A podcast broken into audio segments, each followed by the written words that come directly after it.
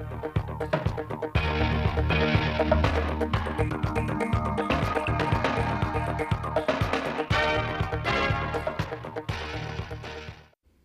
quý vị và các bạn nghe chương trình thời sự phát thanh 17 giờ thứ sáu ngày 27 tháng 5 năm 2022 của Đài Phát thanh Truyền hình Thanh Hóa. Những nội dung chính sẽ có trong chương trình. Thông qua quy hoạch tỉnh Thanh Hóa thời kỳ 2021-2030, tầm nhìn đến năm 2045. Thanh Hóa biểu dương tôn vinh các vận động viên đạt thành tích SEA Games 31. Các địa phương và bà con nông dân tập trung nhân lực khẩn trương thu hoạch lúa chiêm xuân, hạn chế thiệt hại khi có mưa lũ. Phần tin thời sự quốc tế, Mỹ công bố chiến lược mới đối với Trung Quốc. Trung Quốc và Nga phủ quyết nghị quyết gia tăng trừng phạt Triều Tiên. Sau đây là nội dung chi tiết.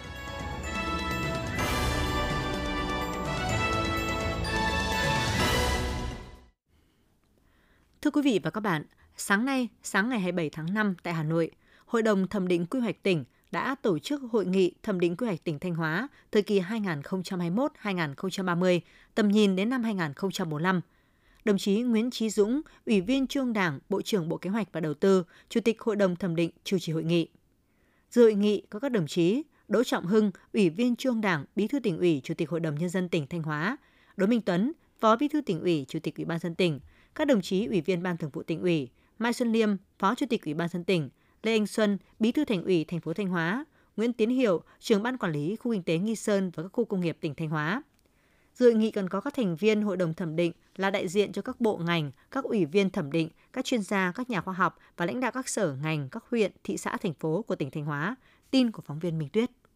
Phát biểu khai mạc hội nghị, Đồng chí Nguyễn Chí Dũng, Ủy viên Trung ương Đảng, Bộ trưởng Bộ Kế hoạch và Đầu tư, Chủ tịch Hội đồng thẩm định đánh giá cao sự quan tâm chỉ đạo của tỉnh ủy, Hội đồng nhân dân, Ủy ban nhân dân tỉnh trong việc chấp hành lập quy hoạch tỉnh Thanh Hóa thời kỳ 2021-2030, tầm nhìn đến năm 2045 và là địa phương thứ năm trong cả nước được Hội đồng thẩm định quy hoạch tỉnh thẩm định. Trên cơ sở gợi ý một số nội dung phản biện, Bộ trưởng Bộ Kế hoạch và Đầu tư đề nghị Hội đồng thẩm định quy hoạch tỉnh cần phân tích tính pháp lý và các nội dung trong quy hoạch tỉnh, qua đó để Thanh Hóa phát huy và khai thác hết tiềm năng và lợi thế, nhất là những tiềm năng lợi thế nổi trội của địa phương để thích nghi bền vững với hoàn cảnh mới và tạo nên tư duy mới, tầm nhìn mới, giá trị mới, sớm đưa Thanh Hóa trở thành cực tăng trưởng mới cùng với Hà Nội, Hải Phòng, Quảng Ninh tạo thành tứ giác phát triển ở phía Bắc của Tổ quốc. Phát biểu tại hội nghị, đồng chí Đỗ Trọng Hưng, Ủy viên Trung ương Đảng, Bí thư tỉnh ủy, Chủ tịch Hội đồng nhân dân tỉnh Thanh Hóa nhấn mạnh, quy hoạch tỉnh Thanh Hóa thời kỳ 2021-2030, tầm nhìn đến năm 2045 có ý nghĩa hết sức quan trọng, được xác định là một trong những nhiệm vụ chính trị trọng tâm mà tỉnh Thanh Hóa đặc biệt quan tâm trong nhiều năm qua. Tỉnh Thanh Hóa nhận thức sâu sắc rằng sau khi quy hoạch, tỉnh được Thủ tướng Chính phủ phê duyệt sẽ là công cụ quan trọng trong định hướng quản lý toàn diện các hoạt động phát triển kinh tế xã hội, phát triển không gian theo lãnh thổ trên địa bàn tỉnh là cơ sở để tỉnh Thanh Hóa chủ động kiến tạo phát triển nhanh toàn diện và bền vững trong tương lai, nhằm hiện thực hóa các mục tiêu mà nghị quyết số 58 ngày 5 tháng 8 năm 2020 của Bộ Chính trị và nghị quyết Đại hội đại biểu Đảng bộ tỉnh Thanh Hóa lần thứ 19 đã đề ra trong giai đoạn 2020-2025 và những năm tiếp theo. Đồng chí Bí thư tỉnh ủy Thanh Hóa cho biết, ngay sau khi luật quy hoạch và các văn bản pháp luật có liên quan đến quy hoạch được ban hành, tỉnh Thanh Hóa đã khẩn trương tổ chức xây dựng nhiệm vụ lập quy hoạch tỉnh Thanh Hóa thời kỳ 2021-2030, tầm nhìn đến năm 2045 và Thanh Hóa là tỉnh đầu tiên trong cả nước được Thủ tướng Chính phủ phê duyệt nhiệm vụ lập quy hoạch – trên cơ sở nhiệm vụ lập quy hoạch được phê duyệt, tỉnh đã khẩn trương tập trung tổ chức lập quy hoạch tỉnh theo đúng trình tự thủ tục pháp luật về quy hoạch. Trong điều kiện các quy định hướng dẫn quy hoạch tỉnh đang tiếp tục được hoàn chỉnh, các quy hoạch quốc gia, quy hoạch vùng chưa được cấp có thẩm quyền phê duyệt và diễn biến phức tạp của dịch COVID-19, song được sự quan tâm hỗ trợ hướng dẫn của Bộ Kế hoạch và Đầu tư và các bộ ngành trung ương, các chuyên gia, các nhà khoa học, tỉnh đã tập trung cao nhất trong lãnh đạo quyết liệt trong chỉ đạo để đẩy nhanh tiến độ lập quy hoạch.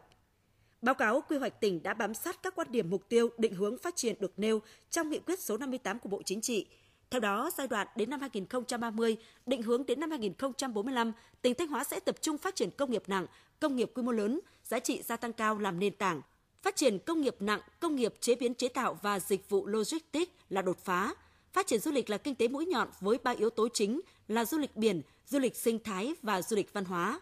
Song song với định hướng phát triển các ngành lĩnh vực có lợi thế, báo cáo kế hoạch tỉnh Thanh Hóa định hướng không gian phát triển của tỉnh theo mô hình 466 với 4 trung tâm kinh tế động lực, 6 trụ cột tăng trưởng và 6 hành lang kinh tế nhằm tạo ra thế và lực mới cho sự phát triển của tỉnh trong thời kỳ quy hoạch. Trên cơ sở tiếp thu ý kiến của các bộ ngành, các cơ quan đơn vị liên quan, tỉnh Thanh Hóa đã hoàn thành quy hoạch theo quy định. Đồng chí Bí thư tỉnh ủy Thanh Hóa Đỗ Trọng Hưng mong muốn tại hội nghị này, tỉnh Thanh Hóa sẽ tiếp tục nhận được các ý kiến góp ý của Hội đồng thẩm định, các chuyên gia, các nhà khoa học và tỉnh sẽ nghiêm túc tiếp thu hoàn thiện quy hoạch để trình cấp có thẩm quyền phê duyệt. Tại hội nghị, các thành viên Hội đồng thẩm định quy hoạch tỉnh nhận định,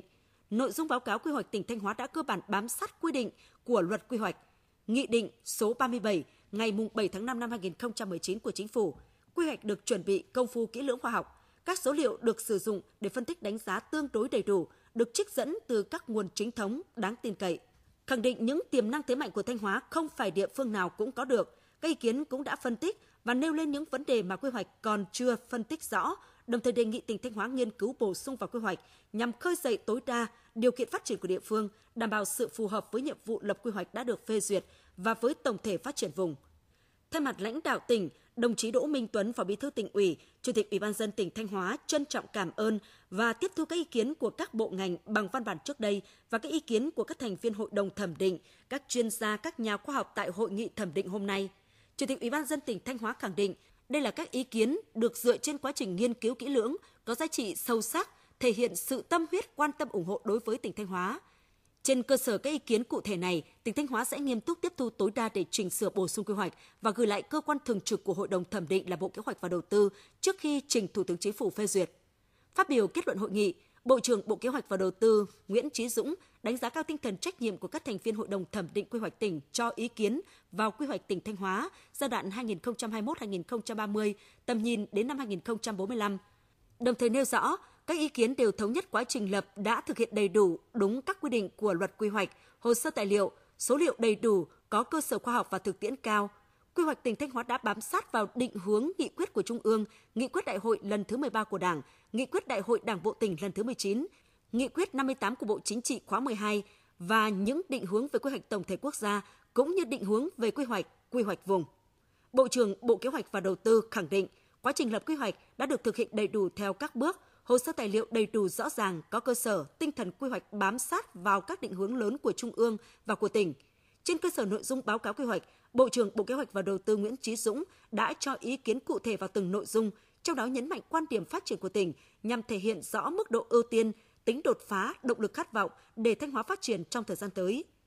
Bộ trưởng Bộ Kế hoạch và Đầu tư ấn tượng trước những bước phát triển đột phá của tỉnh Thanh Hóa trong những năm gần đây, đặc biệt là về tư duy, tầm nhìn, khát vọng và quyết tâm của lãnh đạo tỉnh, các ban sở ngành và nhân dân trong tỉnh. Điều đó thể hiện bằng những kết quả mà tỉnh Thanh Hóa đạt được trong thời gian qua. Đồng chí tin tưởng với tiềm năng còn rất lớn, nếu có tư duy mới, tầm nhìn mới, có quy hoạch tốt, đường đi đúng, nhất định tỉnh Thanh Hóa sẽ trỗi dậy và sẽ trở thành một cực tăng trưởng ở phía Bắc của Tổ quốc.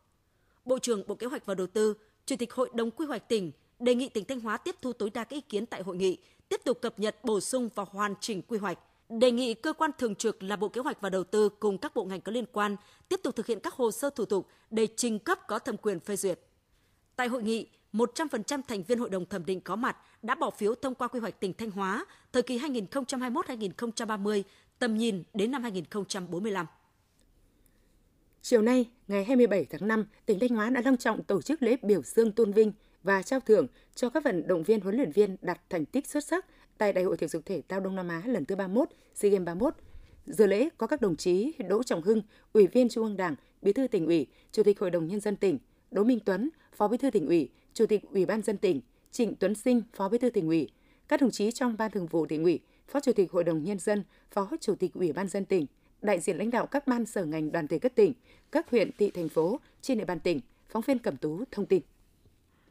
Đại hội Thể thao Đông Nam Á lần thứ 31 SEA Games 31 diễn ra từ ngày 12 đến ngày 23 tháng 5 năm 2022 tại Hà Nội và 11 tỉnh thành lân cận. Đoàn thể thao Việt Nam dự SEA Games 31 có trên 1.340 thành viên, trong đó có 20 vận động viên Thanh Hóa tham gia thi đấu 14 bộ môn và 4 huấn luyện viên tham gia huấn luyện các môn thuộc đội tuyển quốc gia. Kết quả chung cuộc, đoàn thể thao Việt Nam dự đạt 205 huy chương vàng, 121 huy chương bạc và 115 huy chương đồng, thiết lập kỷ lục mới về số huy chương vàng nhiều nhất mà một đoàn thể thao giành được trong một kỳ SEA Games. Trong đó, các vận động viên Thanh Hóa tham gia thi đấu đạt thành tích 17 huy chương các loại gồm 10 huy chương vàng, 4 huy chương bạc và 3 huy chương đồng, chiếm gần 4% số huy chương của đoàn thể thao Việt Nam. Đây cũng là thành tích tốt nhất của các vận động viên Thanh Hóa đạt được tại một kỳ SEA Games. Điều đặc biệt là 10 huy chương vàng của các vận động viên Thanh Hóa đều do các vận động viên nữ mang lại. Nổi bật có vận động viên Quách Thị Lan đạt 2 huy chương vàng, một huy chương bạc, một huy chương đồng, môn điển kinh. Vận động viên Cao Thị Duyên đạt 2 huy chương vàng môn lặn. Thành tích của các vận động viên Thanh Hóa đã đóng góp không nhỏ vào thành tích chung của đoàn thể thao Việt Nam tại SEA Games 31, khẳng định vị thế của thể thao Thanh Hóa trong nền thể thao nước nhà, đồng thời góp phần quảng bá hình ảnh con người xứ Thanh trong mắt bạn bè trong nước và quốc tế. Phát biểu tại buổi lễ, đồng chí Bí thư tỉnh ủy Đỗ Trọng Hưng đã chúc mừng và biểu dương những thành tích xuất sắc mà các vận động viên Thanh Hóa đã đạt được tại SEA Games 31, đánh giá cao sự nỗ lực cố gắng của các huấn luyện viên, tập thể cán bộ, nhân dân, nhân viên, trung tâm huấn luyện và thi đấu thể dục thể thao tỉnh. Đồng thời, giao nhiệm vụ cho ngành văn hóa, thể thao và du lịch tiếp tục phát huy những thành tích đã đạt được, giữ vững vị trí trong top đầu tại các kỳ đại hội thể dục thể thao toàn quốc, đóng góp nhiều hơn nữa cho thể thao thành tích cao của đất nước tại các giải đấu quốc tế. Tại buổi lễ, các đồng chí lãnh đạo tỉnh đã trao bằng khen của Chủ tịch Ủy ban dân tỉnh và tiền thưởng cho vận động viên, huấn luyện viên đạt thành tích xuất sắc tại SEA Games 31 với tổng tiền thưởng 820 triệu đồng. Quý vị và các bạn đang nghe chương trình thời sự phát thanh của Đài Phát thanh Truyền hình Thanh Hóa. Chương trình đang được thực hiện trực tiếp trên sóng FM tần số 92,3 MHz. Tiếp theo là những thông tin đáng chú ý mà phóng viên đài chúng tôi vừa cập nhật. Ngày 27 tháng 5, huyện Quảng Sương đã tổ chức hội nghị tập huấn nâng cao kỹ năng cho đại biểu Hội đồng Nhân dân huyện và Thường trực Hội đồng Nhân dân, thành viên các ban Hội đồng Nhân dân xã, thị trấn trên địa bàn. Trong khuôn khổ hội nghị, giảng viên đã truyền đạt các chuyên đề như vị trí, vai trò, chức năng nhiệm vụ và quyền hạn của đại biểu Hội đồng Nhân dân huyện, các ban của Hội đồng Nhân dân huyện, Thường trực Hội đồng Nhân dân, các ban của Hội đồng Nhân dân xã, thị trấn trong hoạt động giám sát, thẩm tra, tiếp cận, xử lý thông tin và một số kỹ năng cần thiết khác. Bồi dưỡng các kỹ năng giám sát, khả năng thuyết trình, thảo luận, tranh luận, tiếp xúc cử tri, tiếp công dân, kỹ năng thẩm tra, kỹ năng tiếp cận, nắm bắt, xử lý thông tin của đại biểu Hội đồng Nhân dân cấp huyện, các ban của Hội đồng Nhân dân huyện, Thường trực Hội đồng Nhân dân, các ban của Hội đồng Nhân dân xã, thị trấn, trao đổi, hướng dẫn nghiệp vụ, giải đáp những khó khăn vướng mắc trong quá trình giám sát, thẩm tra tại cơ sở. Thông qua hội nghị, các học viên được trang bị đầy đủ hơn những kỹ năng nghiệp vụ cơ bản trong công tác Hội đồng Nhân dân, nắm chắc vị trí vai trò, chức năng nhiệm vụ quyền hạn của đại biểu Hội đồng Nhân dân, các ban Hội đồng Nhân dân cấp huyện, cấp xã, các kỹ năng để áp dụng trong thực hiện nhiệm vụ, từ đó tạo ra sự chuyển biến mới trong tổ chức hoạt động của Hội đồng Nhân dân tại đơn vị, góp phần thực hiện thành công các nghị quyết của cấp ủy, của Hội đồng Nhân dân, quyết định của Ủy ban dân các cấp đã đề ra trong nhiệm kỳ 2021-2026.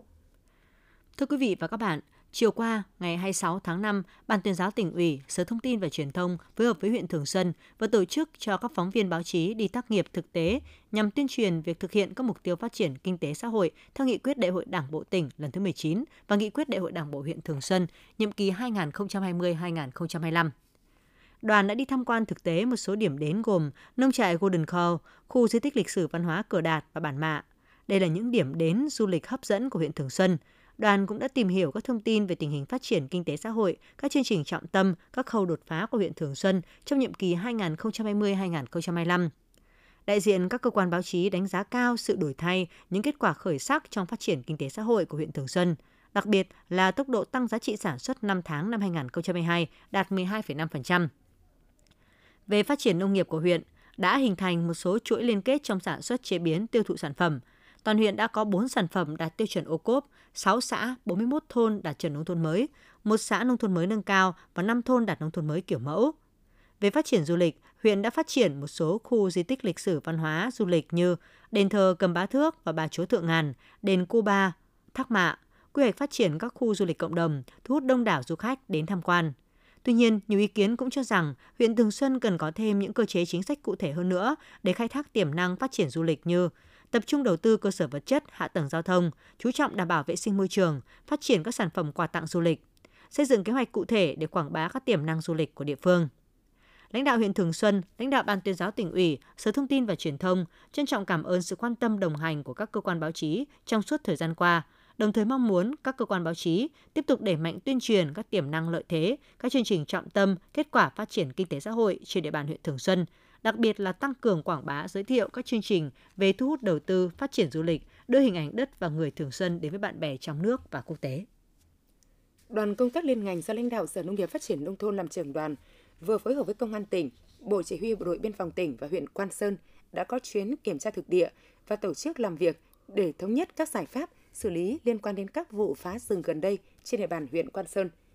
Theo báo cáo từ Chi cục Kiểm lâm tỉnh, những ngày cuối năm 2021 và các tháng đầu năm 2022, chính quyền địa phương lực lượng chức năng đã phát hiện liên tiếp 4 vụ phá rừng xảy ra trên địa bàn xã Nam Mèo và xã Sơn Thủy, huyện Quan Sơn, với tổng khối lượng gỗ bị đốn hạ trên 50 mét khối. Qua xác minh, kiểm tra thực tế và đánh giá của các cơ quan chức năng, trong 4 vụ phá rừng này có một vụ mang tính thương mại, các vụ còn lại chủ yếu mang tính chất phá hoại và do nhận thức hạn chế của người dân đã tự ý chuyển đổi mục đích sản xuất trên đất rừng. Số gỗ bị chặt hạ chủ yếu là gỗ tạp, ít có giá trị sử dụng. Đến nay, các lực lượng chức năng đã xử lý hành chính hai vụ và khởi tố hình sự hai vụ liên quan đến việc phá rừng. Trách nhiệm của các tập thể và cá nhân có liên quan cũng được các đơn vị xử lý nghiêm theo quy định của pháp luật. Tại buổi làm việc, đại diện các sở đơn vị liên quan đều khẳng định, nhiều năm gần đây, Quan Sơn là một trong những địa phương đã thực hiện tốt công tác bảo vệ và phát triển rừng, không xuất hiện tình trạng nổi cộm trong vi phạm an ninh rừng. Đến nay, tỷ lệ che phủ rừng của huyện Quan Sơn đạt tới 88%, trở thành địa phương có tỷ lệ che phủ rừng cao nhất cả tỉnh. Tuy nhiên, chỉ trong một thời gian ngắn, trên địa bàn đã để xảy ra 4 vụ vi phạm đến an ninh rừng, gây dư luận không tốt. Trước tình hình đó, lãnh đạo các ngành địa phương đã thẳng thắn nhìn nhận, đánh giá nguyên nhân chủ quan khách quan để xảy ra các vụ việc phá rừng, đồng thời bàn các giải pháp để tiếp tục thực hiện tốt công tác bảo vệ và phát triển rừng trên địa bàn. Kết luận tại buổi làm việc, lãnh đạo Sở Nông nghiệp Phát triển Nông thôn đề nghị chính quyền địa phương và các đơn vị chức năng cần tăng cường hơn nữa công tác phối hợp kiểm tra, đặc biệt là tại các khu vực giáp danh, đẩy mạnh tuyên truyền cho người dân nhằm nâng cao nhận thức trong công tác bảo vệ và phát triển rừng. Đồng thời thực hiện có hiệu quả việc nắm bắt thông tin, tố giác tội phạm, đấu tranh với các trường hợp xâm phạm, ảnh hưởng đến an ninh rừng. Đại diện lãnh đạo Sở Nông nghiệp Phát triển Nông thôn cũng đề nghị các cơ quan chức năng nhanh chóng hoàn thiện hồ sơ để đưa ra xét xử những trường hợp phá rừng trên địa bàn. Theo Chi cục Trồng trọt và Bảo vệ thực vật tỉnh Thanh Hóa, hiện có khoảng 80.000 ha trong tổng số 114.000 ha lúa chiêm xuân đã chín, đạt từ 80% trở lên. Đây là diện tích cần được đẩy nhanh tiến độ thu hoạch để tránh thiệt hại về năng suất, sản lượng do ảnh hưởng của thời tiết bất thường. Tại các địa phương trên địa bàn tỉnh, cán bộ nông nghiệp đang bám sát đồng ruộng, tập trung chỉ đạo các xã thị trấn đôn đốc bà con nông dân đẩy nhanh tiến độ thu hoạch và triển khai các biện pháp bảo vệ lúa nếu có mưa. Các địa phương cũng phối hợp với các đơn vị thủy nông, gia quân khơi thông dòng chảy, đồng thời hướng dẫn bà con nông dân theo dõi chặt chẽ các diện tích lúa, nếu bị đổ ngã phải nhanh chóng dựng buộc không để lúa bị ngâm nước.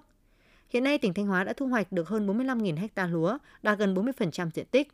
Cùng với việc đẩy nhanh tiến độ thu hoạch, các địa phương cũng đang tích cực vận động bà con nông dân tiến hành giải phóng đất, chuẩn bị tốt các điều kiện cho sản xuất vụ mùa và chủ động phương án tiêu úng khi có mưa lớn.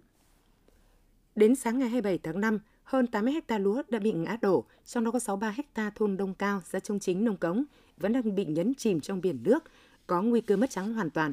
Chỉ một số ít diện tích ở ven ruộng cao bị ngập ngang cổ bông lúa. Được biết xã Trung Chính nằm trong vùng tràn của huyện Nông Cống, tiêu lũ cho các địa phương vùng thượng nguồn sông Nhâm. Những ngày qua, lượng mưa to bất thường từ thượng nguồn sông Nhâm đổ về.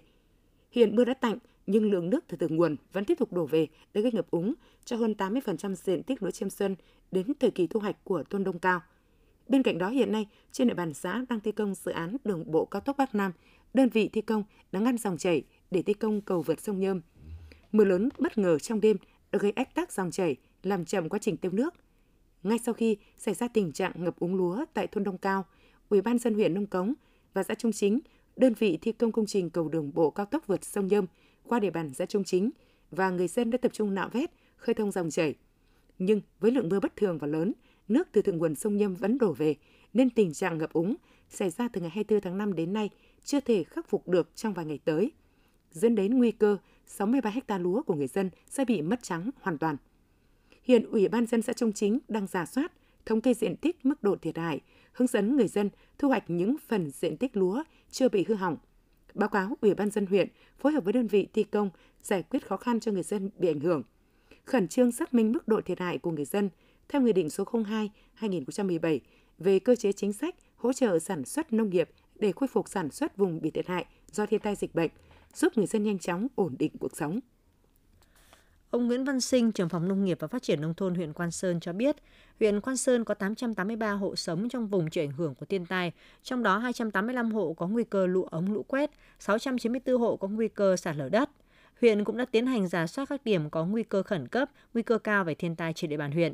Qua giả soát có 71 điểm sung yếu, trong đó có 30 điểm sung yếu về lở đất đá bờ sông, 30 điểm sung yếu sạt lở đất đá tại các tuyến giao thông, 10 điểm sung yếu về lũ ống lũ quét, một điểm thường xuyên bị ảnh hưởng bởi dòng lốc. Hiện nay, huyện Quan Sơn đang triển khai dự án bố trí sắp xếp dân cư tại khu Co Hương, Bản Ngàm, xã Tam Thanh cho 36 hộ, trình các cấp có thẩm quyền phê duyệt dự án bố trí sắp xếp ổn định dân cư tại khu Pom Ca Thảy, bản Xuân Sơn, xã Sơn Điện cho 41 hộ của hai bản Xuân Sơn và Na Hồ, dự án bố trí sắp xếp ổn định dân cư bản Yên, xã Mường Mìn với tổng số 49 hộ. Sáng 27 tháng 5, Sở Y tế Thanh Hóa đã tổ chức hội nghị triển khai các hoạt động chiến dịch uống bổ sung vitamin A và tẩy run đợt 1 năm 2022 với mục đích tăng cường truyền thông, nâng cao nhận thức của người dân về phòng chống suy dinh dưỡng, thiếu vi chất dinh dưỡng, phòng chống các bệnh run sán ở trẻ. Tỉnh Thanh Hóa đã sẽ triển khai chiến dịch uống bổ sung vitamin A và tẩy run đợt 1 năm 2022 cho trẻ trong hai ngày mùng 1 và mùng 2 tháng 6. Trong hai ngày mùng 1 và mùng 2 tháng 6, tại tất cả các xã, phường, thị trấn trên địa bàn tỉnh Thanh Hóa sẽ bổ sung vitamin A cho trẻ từ 6 đến 60 tháng tuổi và tẩy run cho trẻ 24 đến 60 tháng tuổi, bổ sung vitamin A cho bà mẹ sau sinh. Các địa phương cũng tiến hành cân đo chiều cao cân nặng để đánh giá tình trạng dinh dưỡng cho trẻ dưới 5 tuổi. Ban điều hành mục tiêu phòng chống suy dinh dưỡng trẻ em tỉnh Thanh Hóa sẽ thành lập 5 đoàn giám sát triển khai chiến dịch tại các địa phương trong tỉnh. Hiện nay Thanh Hóa là một trong 15 tỉnh thành phố có tỷ lệ trẻ em dưới 5 tuổi suy dinh dưỡng thể thấp còi cao nhất cả nước. Bên cạnh đó, tình trạng thừa cân béo phì và một số bệnh mạn tính không liên quan đến dinh dưỡng ở trẻ em đang có xu hướng gia tăng. Bộ Y tế vừa ban hành quyết định về việc hướng dẫn lựa chọn và sử dụng phương tiện phòng hộ cá nhân trong phòng chống dịch COVID-19. Theo đó, chỉ sử dụng phương tiện phòng hộ cá nhân tối thiểu theo nguy cơ lây nhiễm SARS-CoV-2. Chẳng hạn tại khu tại cơ sở y tế với nơi có nguy cơ lây nhiễm thấp, không tiếp xúc với bệnh nhân COVID-19 như khu hành chính, văn phòng, chỉ cần sử dụng khẩu trang y tế. Tương tự, tại khu vực lâm sàng, cận lâm sàng không có bệnh nhân COVID-19, cũng chỉ cần sử dụng khẩu trang y tế, có thể sử dụng găng tay y tế hoặc không tùy theo tình huống cụ thể. Nhân viên y tế làm việc tại khu vực tiếp đón của bệnh viện cũng chỉ cần sử dụng khẩu trang y tế, có thể có hoặc không có, không cần tấm chắn che mặt. Người lấy mẫu bệnh phẩm, hô hấp hoặc thực hiện test nhanh kháng nguyên được xếp vào nhóm có nguy cơ rất cao mới phải dùng khẩu trang N95, găng tay y tế, áo choàng và tấm kính che mặt.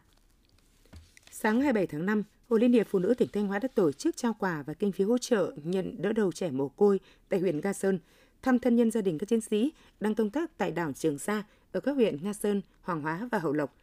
Thực hiện chương trình Mẹ đỡ đầu do Trung ương Hội Liên hiệp Phụ nữ Việt Nam phát động nhân dịp Ngày Quốc tế Thiếu nhi mùng 1 tháng 6 tại huyện Nga Sơn, Hội Liên hiệp Phụ nữ tỉnh đã trao quà và kinh phí hỗ trợ đỡ đầu cho 8 trẻ mồ côi có hoàn cảnh khó khăn, mỗi cháu 5 triệu đồng và quà gồm bánh kẹo, sữa, áo với tổng trị giá 45 triệu đồng. Hội Liên hiệp Phụ nữ huyện Nga Sơn tặng quà cho 16 trẻ mồ côi có hoàn cảnh khó khăn. Nhân dịp này, Hội Liên hiệp Phụ nữ tỉnh đã đến thăm, động viên tặng quà và trao những bức ảnh lưu niệm với các chiến sĩ quê Thanh Hóa nhân chuyến công tác tại đảo Trường Sa vừa qua cho thân nhân của chiến sĩ. Theo thống kê của Sở Nông nghiệp và Phát triển Nông thôn, Thanh Hóa có khoảng 228.076 cơ sở sản xuất kinh doanh nông lâm thủy sản nhỏ lẻ phải ký cam kết sản xuất kinh doanh thực phẩm an toàn theo thông tư số 17 năm 2018 của Bộ Nông nghiệp và Phát triển Nông thôn. Để tổ chức cho các hộ ký cam kết sản xuất kinh doanh thực phẩm an toàn theo quy định, các cơ quan đơn vị được phân công quản lý các cơ sở này đã thực hiện phổ biến hướng dẫn về thực hành sản xuất kinh doanh thực phẩm an toàn cho các cơ sở, đồng thời hướng dẫn chủ cơ sở chuẩn bị thủ tục hồ sơ ký cam kết sản xuất kinh doanh thực phẩm an toàn. Theo tổng hợp của Sở Nông nghiệp và Phát triển Nông thôn, trong tháng các đơn vị đã tổ chức ký cam kết sản xuất kinh doanh thực phẩm an toàn cho 1.000 cơ sở. Lũy kế đến nay có 198.854 cơ sở thực hiện ký cam kết sản xuất kinh doanh thực phẩm an toàn. Hưởng ứng tháng công nhân, tháng hành động về an toàn vệ sinh lao động năm 2022, chiều 25 tháng 5 tại công ty trách nhiệm hữu hạn Zeron Sport Việt Nam – Công đoàn khu kinh tế Nghi Sơn và các khu công nghiệp tỉnh Thanh Hóa đã tổ chức chương trình giao lưu tọa đàm, lắng nghe, thấu hiểu, chia sẻ. Tại chương trình, đại diện người sử dụng lao động và cán bộ công đoàn công ty trách nhiệm hữu hạn Zero Sport Việt Nam đã lắng nghe các ý kiến, tâm tư nguyện vọng của đoàn viên công đoàn, người lao động, từ đó có phương án giải quyết những khó khăn vướng mắc và xây dựng các chính sách phù hợp hơn cho người lao động. Đồng thời lãnh đạo công ty cũng đã chia sẻ với người lao động những thuận lợi khó khăn trong quá trình sản xuất trình bày các kế hoạch phát triển của công ty để cùng với đoàn viên người lao động nỗ lực phấn đấu hoàn thành mục tiêu sản xuất kinh doanh. thông qua chương trình giúp tăng cường sự quan tâm thấu hiểu, chia sẻ giữa người sử dụng lao động và người lao động về các vấn đề trong cuộc sống cũng như trong hoạt động sản xuất kinh doanh, góp phần xây dựng mối quan hệ lao động hài hòa tiến bộ trong doanh nghiệp. Chào mừng ngày lễ lớn của đất nước và kết thúc chương trình huấn luyện chiến sĩ mới năm 2022. Tối ngày 26 tháng 5, tại thị xã Nghi Sơn, Sư đoàn 341 Quân khu 4 đã tổ chức chương trình giao lưu văn nghệ vang mãi khúc ca người chiến sĩ đoàn Sông Lam Anh Hùng. Tại đêm giao lưu, các chiến sĩ, đoàn viên thanh niên sư đoàn 341 và các đơn vị kết nghĩa đã thể hiện các tiết mục văn nghệ đặc sắc độc đáo, được dàn dựng công phu với chủ đề ca ngợi Đảng Quang Vinh, Bác Hồ vĩ đại, tình yêu quê hương đất nước, truyền thống cách mạng của quân đội và những tâm tình của người lính.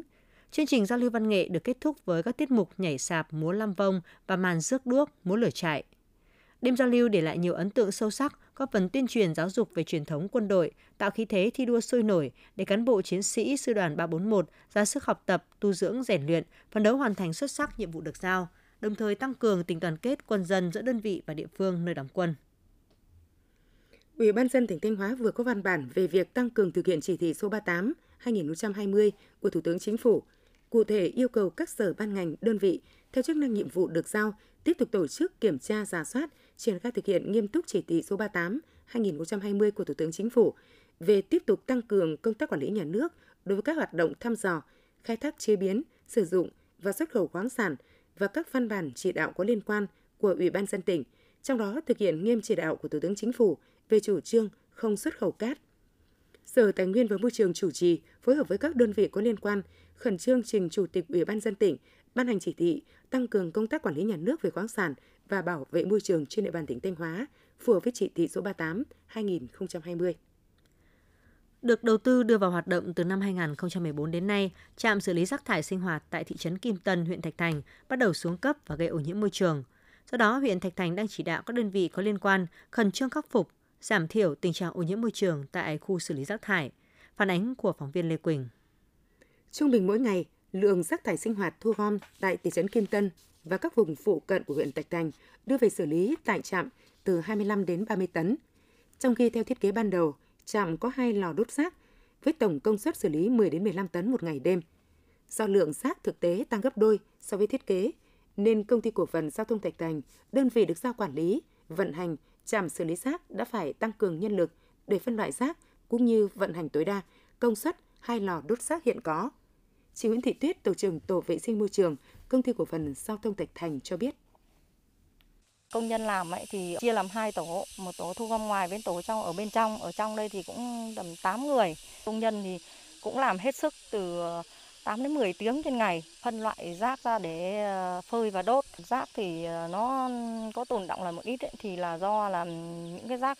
không đốt được á, ví dụ như đất đá hoặc là gạch ngói rồi là thủy tinh, những cái mảnh nó thì không đốt được thì là đều phải thu gom để chôn.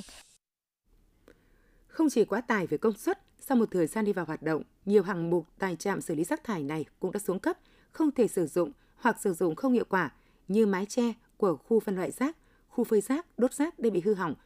Cửa nạp rác của lò đốt cũng bị hư hỏng, khiến khói thải ra xung quanh, trong khi hai lò đốt không có hệ thống xử lý bụi, khí thải, gây ô nhiễm môi trường. Trước thực tế trên, huyện Tạch Thành đã yêu cầu các đơn vị liên quan sửa chữa khẩn cấp các hạng mục hư hỏng và bổ sung hệ thống thu gom, xử lý nước thải, tăng cường trồng cây xanh quanh khu vực trạm xử lý rác, đồng thời yêu cầu đơn vị quản lý vận hành trạm phải thực hiện chôn lấp theo đúng quy trình đối với rác thải cần chôn lấp. Ông Nguyễn Văn Tư, trưởng phòng Tài nguyên Môi trường huyện Thạch Thành cho biết. Huyện đang thực hiện một số các biện pháp để ờ, nâng cấp cái bãi rác này. Thứ nhất là xây dựng cái hệ thống rãnh thoát nước ờ, xung quanh cái ờ, bãi tập kết và phơi trước khi xử lý. Về cái cách hình thức là sẽ là bê tông hóa và cỗ đậy nóc, lợp lại cái mái mà ở cái khu là xử lý rác cũng như là cái khu phơi rác để ờ, khi mà thời tiết bị mưa là sẽ không bị ảnh hưởng. Việc triển khai các biện pháp cụ thể đã cho thấy sự vào cuộc tích cực của chính quyền địa phương nhằm khắc phục tình trạng ô nhiễm môi trường tại trạm xử lý rác thải tại thị trấn Kim Tân, huyện Thạch Thành. Huyện đang chỉ đạo các đơn vị địa phương liên quan tăng cường kiểm tra giám sát tình hình hoạt động của trạm xử lý rác thải, giảm thiểu đến mức thấp nhất ảnh hưởng đến đời sống và sinh hoạt của nhân dân trong khu vực, đồng thời tích cực kêu gọi các nhà đầu tư xây dựng nhà máy xử lý rác thải với công nghệ hiện đại thay thế trạm xử lý rác thải hiện nay. Quý vị và các bạn vừa theo dõi chương trình thời sự của Đài Phát thanh Truyền hình Thanh Hóa. Chương trình do biên tập viên Vân Anh biên soạn và thực hiện với sự tham gia của các phát thanh viên Minh Thu, Kim Thanh, kỹ thuật viên Công Huân, tổ chức sản xuất Hoàng Văn Triều, chịu trách nhiệm nội dung Hà Đình Hậu.